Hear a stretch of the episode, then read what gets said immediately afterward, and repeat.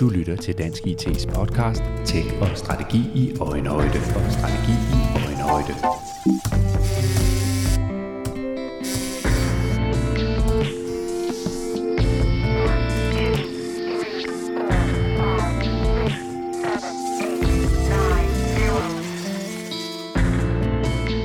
Velkommen til Dansk IT's podcast Tech og Strategi i Øjenhøjde og til en episode, der er sponsoreret af EU i forbindelse med Ofdik, Danmarks største konference om offentlig digitalisering. Den offentlige sektor digitaliserer i disse år med høj hastighed på tværs af de statslige myndigheder, kommunerne og regionerne.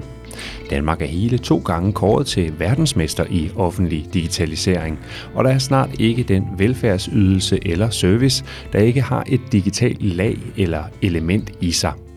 Det er dog meget forskelligt, hvordan forskellige befolkningsgrupper forholder sig til den digitale velfærd og de services, det offentlige stiller til rådighed. Om det så er mit ID, digital post, muligheden for e-konsultationer hos lægen, digital undervisning i uddannelsessektoren eller muligheden for at søge om SU eller boligstøtte digitalt. Ganske tankevækkende er det for eksempel, at især den yngre del af befolkningen holder igen med at anvende de digitale services fra det offentlige. Det viser en stor international rapport fra EU, hvor Danmark er et af 19 lande, der er blevet undersøgt.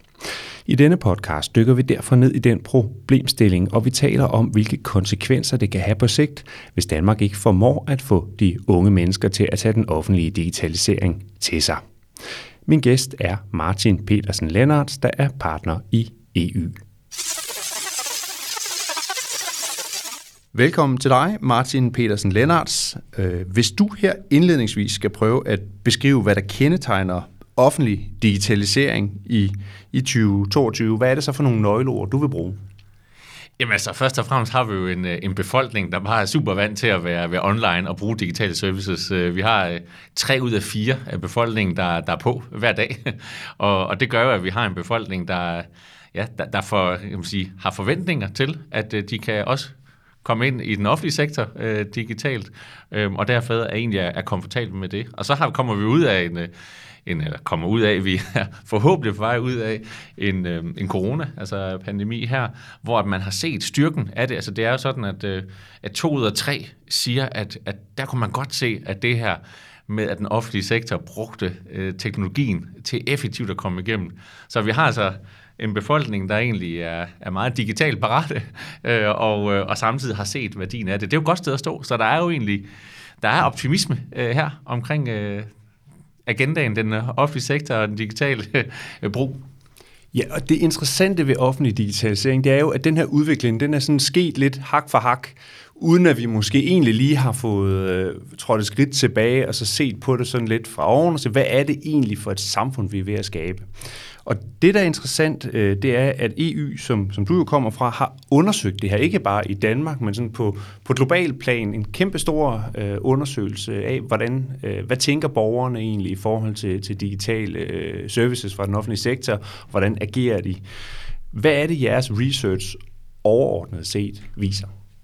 Jamen altså, helt overordnet set, så, så igen, så, så ser vi jo, at, øh, at vi har en, øh, en befolkning, der er klar til at tage imod digitale øh, tjenester på det. Så det er, det, det, det slår vi fast, øh, det må man sige. Så når vi så kommer dertil, så kan man selvfølgelig begynde at kigge på, jamen, øh, hvor klar og hvor meget har vi så taget imod de her offentlige services? Og der må vi så sige, der begynder også at dukke nogle, øh, nogle ting op, hvor vi siger, okay, øh, der er rigtig mange, der siger, at det, de gerne vil have ud af den offentlige service, det er egentlig øh, mere sundhed, det er øh, sikkerhed, og det er det her med... Øh, ja, øh, hvad hedder det, den økonomiske sikkerhed. Så det er både sådan den, den mere, øh, ja nu bliver man påvirket af situationen omkring Ukraine og så videre, ikke også? Øh, men der er jo ingen tvivl om, at, at sikkerhed også inden det er et stort tema, og så kan vi så sige social sikkerhed og så videre. Så vi forventer egentlig, at den digitale verden kan give os sådan en fysisk øh, sikkerhed på det. Om det så er sundhed eller sociale øh, services omkring det. Så, så vi har store forventninger. Så surveyen viser, vi har store forventninger. Vi vil gerne bruge det. Og så kan vi så komme tilbage til, jamen hvad er det så, der måske forhindrer os i at mm. sige, at vi får brugt det lige så meget, som vi gerne vil. Men når du nu siger, at man forventer eller har en forhåbning om, at det kan føre til bedre sundhed, eksempelvis ja. med digitalisering, skal det så forstås sådan, at hvis man spørger en, en given borger i, i Danmark, hvad vil du gerne have ud af digitaliseringen? ja, så er det faktisk stadigvæk de gamle værdier, eller de, det, det er jo sundhed, der er udgangspunktet, det er jo ikke digitalisering, der er udgangspunktet for, for herre og fru, øh, fru Jensen. Jamen, og, og, og det er jo spot on det her, øh, fordi nu begynder det at blive rigtig spændende, ikke? for der er jo ingen tvivl om, at, øh, at man kan hurtigt falde den fælde, at man har digitalisering, så med det samme kigger på teknologien, og så er det, hvordan kan vi gøre alt øh, digitalt. Du sagde det også øh, så fint før jo, at det her med, at i vores generation, hvis nu skal jeg sige, os der ligger her sådan en, en 40-50 års penge, øh, kan man sige, vi har jo set den offentlige sektor være meget fysisk. Vi har skulle gå hen øh, på et kontor og få vores service, vi skulle henvende os øh, bestemte steder, og der har vi egentlig sådan haft den mentale, altså vi forstår godt, hvor vi skal henvende os. Nu gør vi det så digitalt nogle gange, og nogle gange stadigvæk fysisk. Det forstår vi godt. Og det, det vil sige, den værdi, den, den, for os, den ligger den i at komme hen og få servicen.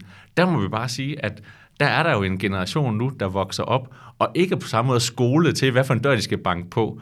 Og det er jo noget andet for dem. Så for os, når vi snakker her, så ja, så er værdierne det, vi kender. Bedre sundhed, bedre service. Men man må sige, der kommer en generation, der faktisk ikke ved, hvad de skal forvente. Og dem har vi altså ikke helt fat på i forhold til, hvordan vi får lavet services til dem. Så det, det er også vigtigt at holde fast i her. Nu kalder vi jo rapporten det her Connected Citizens, og vi bygger meget på de her forståelser af forskellige personer. Altså personer er her og det skal vi jo så tage højde for. Så når vi snakker her om værdi, så skal vi virkelig holde øje for, snakker vi om dem, der er over 60 år, eller snakker vi om dem, der er under 25, hvordan vi egentlig, hvad vi opfatter som værdien øh, på det.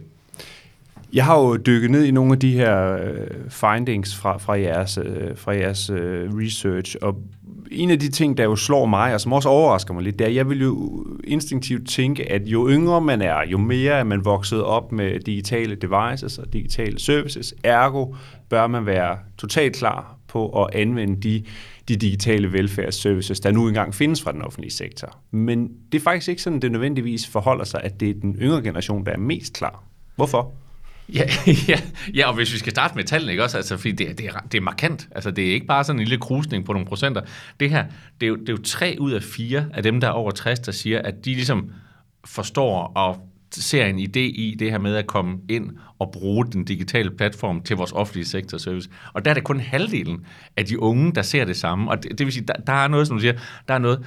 Og altså vi kan komme, og nu er giver vi nogle svar på det øh, i rapporten også øh, omkring det, men vi skal prøve at tage nogle eksempler frem. Altså jeg kan i hvert fald helt klart komme frem til at genkende, nu kan jeg bare tage min egen familie, kan man sige, med fire børn i alderen fra, fra 8 til 19 år, øh, at når vi kigger på vores piger på 17 og 19, når de skal henvende sig, nu skulle de bestille øh, prøvetider og testtider i forbindelse med corona. Okay, det, det, det forstår vi godt en gang, men hvorfor kan det være, at når jeg skal bestille tiden, så går jeg ind et sted, og når jeg skal have resultatet, skal jeg ind et andet sted? Altså, det, det, er, ikke, det er svært at forklare, når, når det egentlig er samme service. Og der tror jeg, at der skal vi virkelig tænke grundigt over, at vi har forskellige udgangspunkt på at forstå, hvordan vi møder det. Så igen tilbage til den her med, hvis man ikke er opdraget til, hvor man skal banke på øh, døren, jamen så skal vi finde en anden måde at forklare det på. Så vi skal virkelig tænke over de her målgrupper, som det jo i virkeligheden er, vi, mm. vi har liggende bagved. Men ja. tror du tolerancen over for det, du beskriver her, ja. altså at det er to forskellige steder, man skal gå ind ja. i forhold til at, at, at booke en tid, og så finde resultatet et andet sted. ja. Tolerancen, er den, er, den, er den lavere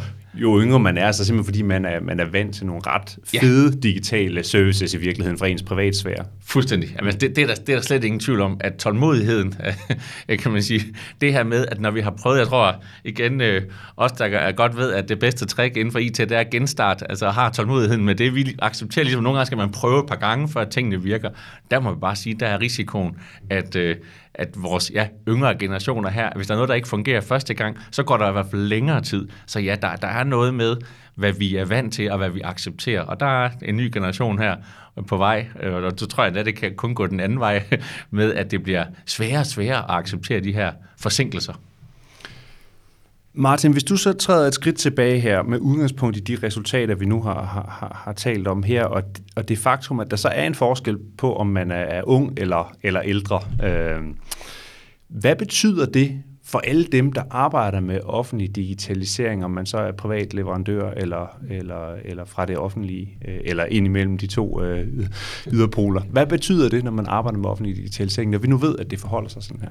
Jamen, der er ingen tvivl om, at, øh, og det lyder totalt fortærsket, men, men det her med, at vi skal helt klart være meget bevidste om at starte med, hvad er det, vi gerne vil opnå. Og det synes jeg faktisk i høj grad, vi er blevet gode til. Vi bruger design thinking. Øh, det, det er kommet meget bredt anvendt. Vi bruger også agile metoder, der gør, at vi kan arbejde i lidt mindre perioder, så alt skal ikke tage to år at udvikle. Så jeg synes egentlig, altså, vi skal også huske på, at der er masser af ting, vi gør rigtig, rigtig godt, og, øh, og det skal selvfølgelig blive ved med at gøre. Og så kan man sige, jamen hvad skal vi så få i til øh, det, det? Jamen der skal vi til at, at komme lidt ud af den her vanetænkning omkring det, at vi tænker lidt i de her siloer, øh, fagsiloer omkring det, øh, så vi bliver nødt til at i endnu højere grad at gå ud og tage fat i den enkelte brugertype. Og så kan man sige, det har jeg også set i mange projekter, det ser vi også i mange projekter, at vi arbejder med, med personer, at vi definerer Paul på 42 år, der går og så og så videre. Der, kan måske, der er vi måske i virkeligheden gået for langt, altså fordi vi går ud og prøver at tage den helt enkelte borger i virkeligheden. Jeg, jeg tror simpelthen på, og det er selvfølgelig også det, vi peger på her, måske skulle vi i vores fælles rum blive lidt mere bevidst om, nu har vi defineret de her 7, 8, 9 kategorier. Det kan være, det er nogle andre, det kan være, det er 5 eller 10, men blive enige om, hvad er det for nogle typer, vi prøver at arbejde med på tværs. Altså netop, hov, her er det vigtigt øh, inden for den her ydelse, at det er de plus 60 år, vi får meget tæt ind, eller her er det de unge på 25, vi skal ind, og så prøve som fællesskab at arbejde med det. Så, så bevidstheden om, hvad vi kan byde ind med. Og så, jeg, jeg ved, noget andet, det er det med, lad os nu ikke tro, at vi løser alt med et system. Altså, vi er også meget, øh, vi, vi er meget ambitiøse, når vi først går ind i de her projekter, så vi går meget ind på, at nu skal alle detaljer på plads med det samme. Måske igen acceptere lidt den her tanke, der også er i det agile og så videre, at vi tager nogle sprints og leverer noget værdi på den korte bane også, og virkelig tage det seriøst. Men det er klart, der er en afvejning imellem også politiske og administrative ambitioner, og så med, hvor, hvor hurtigt kan vi levere tingene. Nu, nu har du allerede været lidt øh, på in, inde på det her med de, de forskellige personer som I tager udgangspunkt i i jeres rapport. Og der er, ja, der er jo sådan en række af dem. Øh, diligent drivers er en gruppe, øh, tech skeptics er en anden gruppe. ja. Og I forklarer så, at de her forskellige personer, de interagerer øh, forskelligt med teknologi og digitale øh, øh services. Så, og det du så foreslår her, ja. det er, at vi skal prøve måske at kigge på de øh, overordnede befolkningsgrupper, og så sige, hvad, hvordan kan vi levere den, den bedste og fedeste og mest fuldendte service over for, for, for den øh, gruppe. Øh, men, men det har jo ikke nødvendigvis noget med alder at gøre. Nej. Så når vi før talte om, ja. om ung og gammel, ja ligger der så også en risiko i at definere ud fra, fra den øh, præmis? Ja, men det, det er godt, Kim, og tak fordi du lige får den, for, for det er jo fuldstændig rigtigt. Vi falder hurtigt der med, det aldersgrupper, der definerer det hele. Og, og det er lige, og pointen er sådan her, at alder har selvfølgelig en rigtig øh, stor del at sige.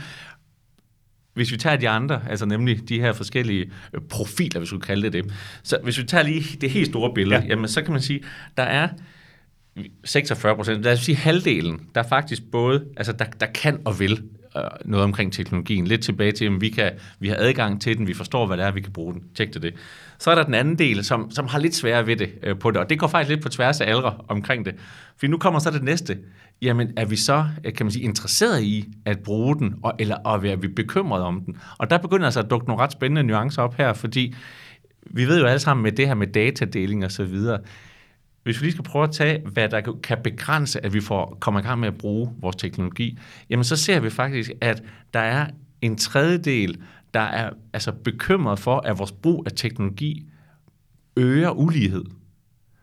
Omvendt er der en tredjedel, der tror på, at det øger ligheden. Så, Så, så vi har egentlig, og nu bliver det sådan lidt halvdelen, halvdelen på det hele, men, men hvis nu tænker, at halvdelen af vores borgere øh, kan man, er bekymret for, at det med at bruge teknologien skaber et mere ulige samfund, så er det jo en meget strukturel, altså så er der virkelig en grund til, at vi ikke begynder at bruge teknologien. Når vi så dertil ligger, at halvdelen igen faktisk ikke rigtig ved, hvordan de skal bruge den. Så, så det, når vi snakker om det her med, at vi skal bygge nogle øh, digitale services, så skal vi virkelig først tænke på, hvordan får vi overhovedet alle til at acceptere ideen om, at vi skal bruge det digitale service. Når vi så har det, så skal vi lige sikre, at de services sørger for ikke at øge ulighed og, og skaber de her bekymringer og frygten for at dele data osv. Så, så jeg håber med det her, at, at, at man i hvert fald får den her fornemmelse af, at vi ret metodisk kunne prøve at gribe an og sige, hvordan får vi øh, dels øh, skabt opmærksomhed omkring det, hvordan får vi skabt nogle services, der faktisk giver den værdi, vi gerne vil, og hvordan får vi så noget data, der flyder igennem på en måde, der er tillid. Så der er, der er mange mm. elementer af det. Men det er vel en ret markant udfordring, når du siger, at vi har en tredjedel, der, der egentlig tror på, at det, at det øger ligheden, og så har vi en tredjedel, der tror, at det, øhm, at det øger uligheden. Det vil sige, at det er direkte modstridende opfattelser af en udvikling, vi har gang i i vores samfund, nemlig digitalisering i den offentlige sektor. Kan, kan man godt nå begge de målgrupper, eller er man ligesom nødt til at vælge side, øh, så at sige. ja, ja, ja, men, ja, ja, vi skal jo, som altid god latin, ikke? vi skal tage tingene i bidder. Og den her elefant, det er en stor elefant. Øh, nu kan vi tage øh, øh, partnerskabet, altså hele digitaliseringspartnerskabets anbefalinger, viser jo også, at der, der er mange ting, vi kan gå, øh, gå i gang med øh, på det. Hvis vi lige holder fast i det der med at hvis vi nu virkelig er spidse på, hvad værdien af vores digitalisering skal bringe os, så har vi det på plads. Så må vi ud fra det sige, okay, hvis det er øget sundhed, jamen er det så de plus 60-årige og sundhedstilbuddet der, vi skal gøre bedre her. Og her er det også vigtigt at sige, at nu har vi jo snakket meget om digitalisering som overskrift, men i alle de svar, vi får ind her, siger alle målgrupper, at de ser ikke, at der skal forsvinde personer i den offentlige service, vi leverer. Det er en vigtig pointe her, når vi snakker digitalisering, så vi siger, jamen digitalisering kan jo ses som et tillæg til den personlige betjening, øh, mere end som en erstatning for den. Og, og der tror jeg, vi begynder at have noget af nøglen, fordi når vi så begynder at sige, okay, nu snakker vi om de ældre og sundhedstjenester. Det er faktisk sådan, at de ældre de er meget fokuseret på sundhed, når man siger til, hvad er vigtigst for jer, hvorimod de yngre så nok ikke helt er kommet til samme. Der er det mere den økonomiske sikkerhed osv. Så, ikke? så, så vi skal, når du siger det her med, øh, kan vi gøre det begge dele? Nej, men det, må sige, det kan vi nok ikke i første omgang, så vi må tage det i, i skridt, mm. øhm, og derfor være meget bevidst om, nu er det en sundhedsydelse, nu er det de ældre, jamen så er det de her ting øh, omkring på det. Det gode ved de ældre er derfor, at de har ekstremt stor tillid. 3 ud af 4 af de ældre siger, jamen øh, det er bare helt fint, kør på med teknologien. Det er faktisk øh, anderledes, som vi var hen til ved de andre med de unge, der siger, åh, oh, der er de mere usikre på, om teknologien giver den værdi. Og, og der skal vi jo huske på tilliden til det. Hvis vi tager øh, vores store, de store tech-giganter, hele sprogbrugen omkring det, jamen så hvis man siger tillid til, så er der igen, det bliver lidt med andel her, men 3 ud af 10 siger, jamen øh, vi har tillid til, at de sociale medier bruger mine data på en øh, ordentlig måde. Mm. Det tal er sådan set ikke mere end 5 ud af 10, når vi siger, hvordan de har tillid til, at det offentlige bruger. Så når vi går og skælder og smelter på tech-giganter, så er det faktisk ikke mange flere, der synes, at det er meget bedre den måde, vi som offentlig sektor bruger data på. Der kunne jeg jo godt have tænkt mig, at vi lå på 7 eller 8. Vi får nok ikke alle med. sådan lige. Men, så, så vi skal jo bare, vi bliver nødt til at være meget ærlige omkring, hvad er opfattelsen af det, vi tilbyder og derfor øh, tage elefanten i bider, få målgrupperne med. Også når det er de unge og teknologiparate, de skal altså også have en god forklaring. Ja, og tale i forskellige øh, sprog og i forskellige abstraktionsniveauer osv. i forhold til de forskellige grupper, vi har at gøre med her. Ja. Mm. Øh, Ja, I lytter fortsat til Dansk IT's øh, podcast, hvor vi har besøg af Martin Petersen Lenners, der er partner i EU, og vi taler øh, ud fra den her kæmpe øh, store survey, som EU har lavet øh, om digitalisering i det hele taget, og især også digitalisering i den offentlige sektor. Og det er jo en international undersøgelse, Martin, med, tror jeg, øh, 19 forskellige lande og over 19.000 respondenter. Så hvad, hvad kan I se øh, om den danske befolkning øh, kontra øh, andre befolkninger rundt omkring i verden? Er der mm, nogle områder, hvor vi adskiller os? Ja, jamen altså, og, og det er der øh, bestemt. Og hvis vi lige holder fast i at sige, jamen globalt er der jo en stor tillid og opmærksomhed til, at digitalisering er en nødvendig del af løsningen på det, vi kigger ind i. Vi ved, at vi har knappe ressourcer. Vi ved, at vi skal være mere effektive. Der er ingen tvivl at der er sat lighedstegn i befolkningen imellem det med at være effektiv og det med at bruge digitale services. Den Okay, den er på plads. Så kommer man så til, hvordan det så bliver effektivt. Og, og, og der er ingen med hele den der, nu snakkede vi før om værdi, og så gik vi over og snakkede sundhed. Hvis vi prøver at tage et skridt yderligere op og snakker demokrati, altså og igen aktualiseret af, af Ukraine og så videre, må man bare sige, at det får endnu mere vægt. Hvordan kan vi bruge digitalisering til at styrke sammenhængskraften? Det er også en trend på tværs af det globale, at det er en måde at kunne styrke sammenhængskraften på. Og der kan man sige, at når vi har ligget nummer et og to konsekvent jo i OECD og UN og alle EU's øh, forskellige opgørelser her, det er jo fantastisk, og det skal vi virkelig øh, værdsætte. Men bare sige, at det der er også har været synligt tidligere før vores analyse her, det er, at hele det med det, vi kalder proaktiv, altså med, at når vi laver de digitale tjenester, så indtænker vi den demokratiske proces.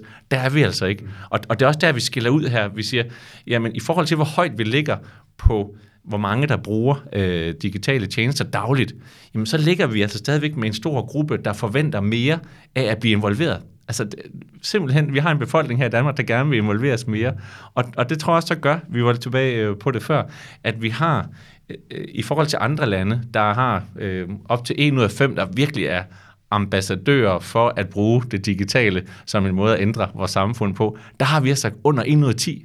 Og det vil sige, at vi har halvdelen af så mange ude i dagligdagen, der går og virkelig bare med det høje digitale flag. Og, og det er jo lidt overraskende, når vi siger, at vi er nummer et eller to, og vi bliver øh, berømmet for det. Så, så på, på et sæt har vi egentlig masser af værktøjer i værktøjskassen, fordi vi har været gode til at bruge dem. På samme tid har vi faktisk en befolkning, der ikke på samme måde, kan man sige, går og, og, og hjælper med til den proces. Så vi, så vi har egentlig en... Og, og det adskiller os fra andre lande. Mm. Det er jo super interessant. Jeg tænker, så sidder der nok nogen derude og, og, og tænker, jamen, vi, vi laver jo allerede nogle brugergrupper, når vi eksempelvis udvikler en ny digital øh, service, øh, så, så vi inddrager jo borgerne. Vi har en demokratisk debat. Men hvad er, det, altså, hvad er det konkret, der skal mere af, hvis vi skal levere bedre på den del af digitaliseringsagendaen?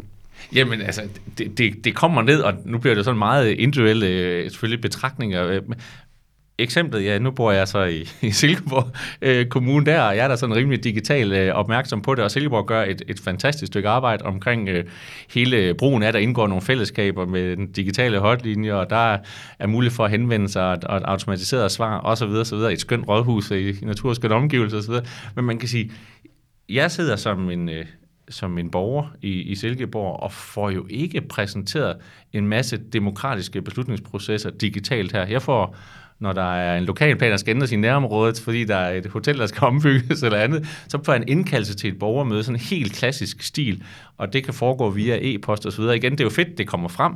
Det skal vi igen værdsætte, det er ikke alle lande, der har det.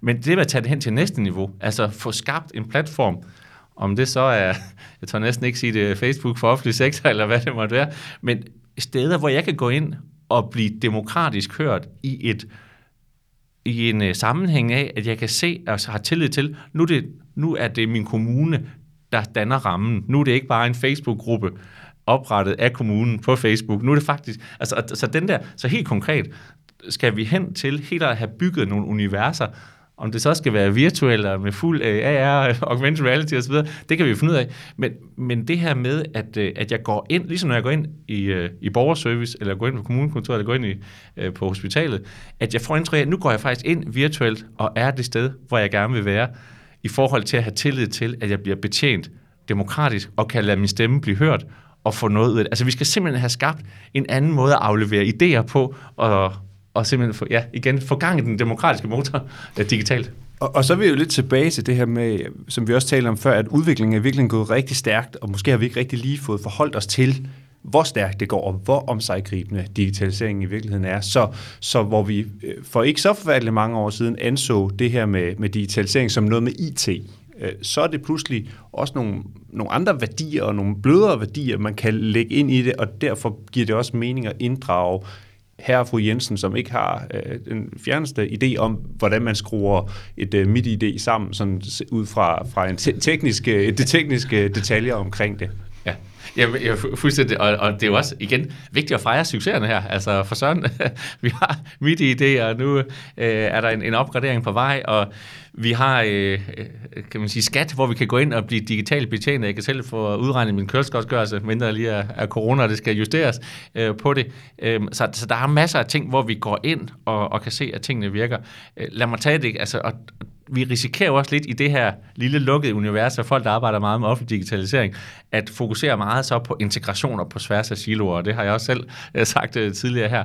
Men igen, for den enkelte borger, der går ind, lad os nu igen tage den erhvervsdrivende, der både skal betale noget skat og have noget moms tilbage, og øh, måske skal have noget erhvervspakke på det. Jamen, hvilke styrelser på tværs af erhvervsstyrelser og skattestyrelser og, og forskellige områder, der ligger, det, det er jo ikke det, der skal optage på det. Så vi skal virkelig virkelig øh, have fundet ud af, både på de mere hardcore, nu snakker jeg om økonomisk sikkerhed, og derfor nævner jeg lige skatteeksemplet af Erhvervsstyrelsen der, omkring det, skal vi jo have styr på, hvordan det fremstår som et hele, og så, som vi snakker om her, på de mere bløde dele, nu snakker vi meget sundhed, vi kan også snakke det sociale område omkring det, hvordan kommer jeg ind i proces og får den sociale ydelse, og kan det ligefrem være sådan, at det hænger sammen med den der demokratiske oplevelse af at aflevere min stemme, og synes, det her synes jeg er uretfærdigt, jeg har automatisk glædet ind, måske digitalt, i en borgergruppe, der drøfter det her, i stedet for, at det bliver lidt den der personlige, øh, kan man sige, oplevelse af retfærdighed og uretfærdighed, men man får ikke rigtig afleveret budskabet, og kan risikere at blive lidt frustreret over det. Kunne man nu glide direkte over i et øh, fællesskab omkring oplevelser med nu den her øh, digitale service. Så, så ja, øh, det der med de meget mere glidende overgange igennem øh, de bliver bløde områder, øh, værdibordet, og de mere hardcore økonomiske områder, det må være et af målbillederne.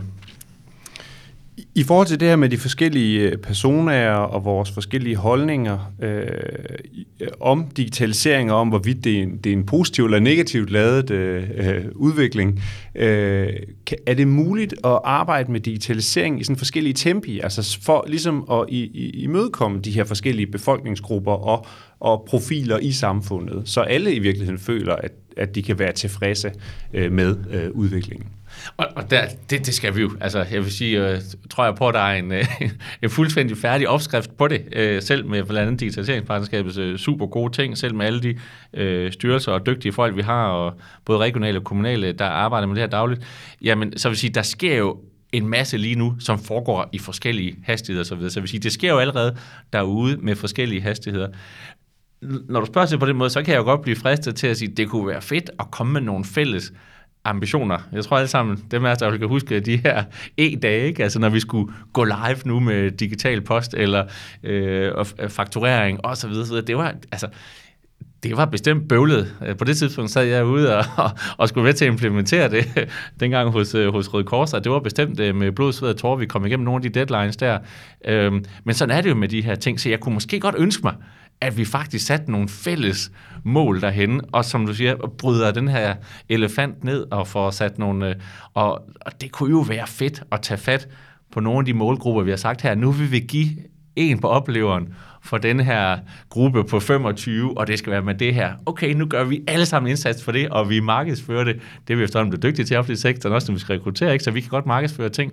Altså, vi skal tænke anderledes. Vi skal simpelthen bruge den her øh, dialog og målsætning mere aktivt, end at det bare forstår mig ret, bliver et enkelt system, der går live på en enkelt dag, og så er det det, vi fejrer succesen for. Ja, og, en, en, en målsætning øh, ud fra det kunne jo så også være, at når du siger, at det kun er hver tiende danske, tror du sagde, der i virkeligheden er ambassadører for, for digitalisering, hvilket var halvt så mange, som, som man ser andre steder i verden, at vi så kunne øge den andel ved øh, ja, at levere noget, der, der matcher lige præcis øh, den enkelte borgers eller den enkelte personas øh, ønsker og behov. Ja, men fuldstændig. Ja. Nu tror jeg alle sammen, vi var jo grebet af eufori med landsholdet her i sommer, ikke? Og jeg kunne da ønske mig, at vi var lige så euforiske. Altså, hvilken anden konkurrence, hvor vi har vundet guld og sølv i så mange år som digitalisering, er vi så, øh, altså hører vi så lidt om det. Hvis man nu tog det billede så var vi blevet Europamestre sidste år, så tror jeg stadigvæk, vi har snakket om det. Øh, for det, det kunne da være fedt at få en ambition om, øh, på tværs af, af køn, alder, øh, sociale, kan man sige, vilkår og omstændigheder omkring det, at vi går ud. Øh, så ja, Kim, øh, er der noget, jeg kunne ønske mig, så er det, at vi virkelig får den digitale landsholdstrøje på, og så virkelig gå ud og er, er stolte ambassadører af det. Og Martin, nu skal vi så småt til at runde af, men i virkeligheden der har vi afsættet til, til mit sidste spørgsmål, for det er, hvis nu vi formår at gøre det, vi taler om her, nemlig at vi får flere ambassadører, vi, vi, vi er bedre til at få fat i de enkelte samfundsgrupper og personer, øh, og, og det er det, vi formår. Hvad er det så for en gevinst, der ligger ude i horisonten? Og omvendt, hvis vi ikke gør det, hvad er det for nogle uheldige eller negative konsekvenser, vi vil se på sigt, sådan som du ser det, og som EU ser det ud fra jeres øh, research på området? Ja, og, og jeg lægger så lidt, lidt, lidt kontekst ind her, fordi jeg, jeg ser, det her, det er vores mulighed for at fastholde et demokrati på sigt. Altså det, jeg må sige, det så alvorligt bliver nødt til at være som det. Øhm, hvis vi ikke gør det, så er det bekymringen for, at vi får skabt den her yderligere opdeling af vores samfund. Altså, så bliver det ikke kun i sociale. Det er jo også sådan, det er også noget af det, der, der står længere nede i, i nogle af de undersøgelser, vi kigger på her. Jamen, øh, jo øh, højere indkomst man har, jo mere øh, tilfreds er man med sit liv. Det, der så var lidt spændende, det var her under corona, der faldt det markant for især den høje indkomstklasse det fortæller mig jo lidt omkring, da vi blev tvunget ud i det digitale, så var der faktisk noget lighed et eller andet sted i noget livskvalitetsopfattelse, der blev udjævnet. Det er jo en lidt spændende tanke. Nu skal vi passe på med sådan nogle data, vi skal lige ud og have dem til at leve i virkeligheden. Men jeg synes, det er en spændende tanke i forhold til at sige, okay, hvis vi faktisk kan skabe noget lighed ved at tilbyde, fordi digitalisering har jo den fordel, at du kan lave stordrifter omkring det, du kan skubbe det ud til mange mennesker, man kan give meget god brugeroplevelse. Vi skal stadig huske, at det var en kombination digital og menneske, så jeg siger ikke at det kun er... Men, men hvis vi fastholder god offentlig service, betjent af gode offentlige medarbejdere med digital værktøjer til, øh, på hånden, jamen så kan vi faktisk skabe øh, den her oplevelse af at være en del af et samfund, vi er stolte af at være en del af, og trygge af i at være en del af og så skabe en demokratisk sammenhæng. Så det, vil sige, det er værdien øh, for mig. Det er den helt, det må være det tilbage til, til den her digitale landsholdstrøje, så skaber vi noget sammenhængskraft. Og hvis vi ikke gør det, jamen jeg er virkelig bekymret for, at vi så dermed kommer jo, det ved vi, i ressourceknaphed. Vi har ikke de samme ressourcer, øh, hvis vi nu også skal til budgetterne også til forsvar igen og så videre. Jamen, og vi ved i forvejen på det sociale og sundhedsområde, vi har ikke de hænder, vi skal bruge til den ældrebyrde og så videre, der kommer. Så vi ved jo, vi er i knaphed. Så den lidt teknokratiske, kedelige svar er at sige, vi har ikke penge til at finansiere det model, har i dag. Så hvis vi ikke gør noget, så kommer vi til at slække på kvaliteten. Det er uomtvisteligt. Så nu er altså chancen her egentlig at få det bedste af begge verdener. Vi kan få en øget demokratisk sammenhængskraft, og vi kan faktisk bruge vores ressourcer mere effektivt. Og du har med din uh, tilstedeværelse her i hvert fald gjort uh, dit til, at vi kan, vi kan komme i gang baseret på nogle helt konkrete uh, data. Så Martin Petersen Lennarts, partner i EU, tak fordi du kommer med i podcasten. Tak fordi jeg måtte give.